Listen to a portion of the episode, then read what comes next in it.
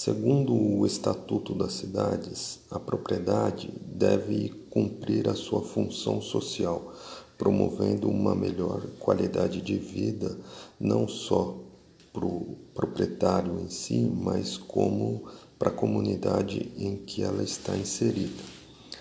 Para tanto, é necessário um investimento em edificações, construções que vão atender a essa finalidade e a essa função social proposta para aquela propriedade. É, durante a construção e durante a edificação nessas propriedades, a gente observa uma série de interferências na comunidade e na vizinhança. Muitas dessas interferências podem gerar discussões de vizinhos e comprometer né, a qualidade de vida da, da, do entorno. Né?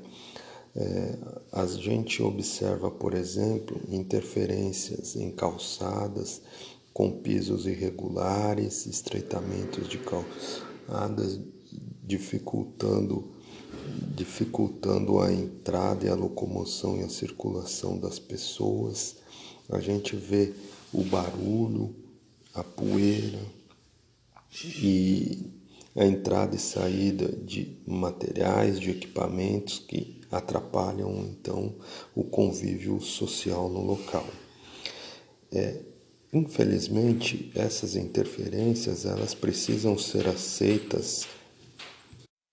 A comunidade em que essa propriedade está inserida deve entender essas interferências é, com, com o intuito de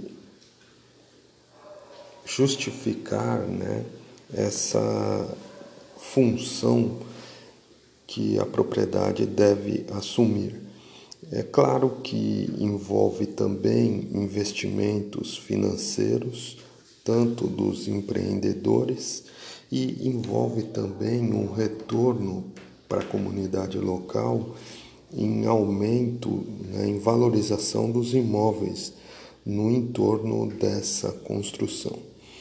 É, o intuito do, da nossa primeira fase aí da pesquisa seria explorar o entendimento em que as pessoas das pessoas, né, em relação a esses transtornos, para verificar se essas pessoas vizinhos e se a comunidade consegue é, entender que é, a interferência é, no seu, na, no seu, na, na sua vida diária tem um bem maior, um bem maior que é, vai proporcionar um padrão de vida melhor para a comunidade em geral e vai proporcionar que a, o imóvel atinja a sua verdadeira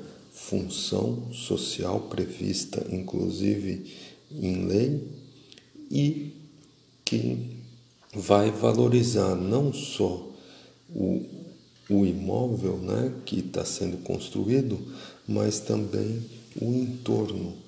É,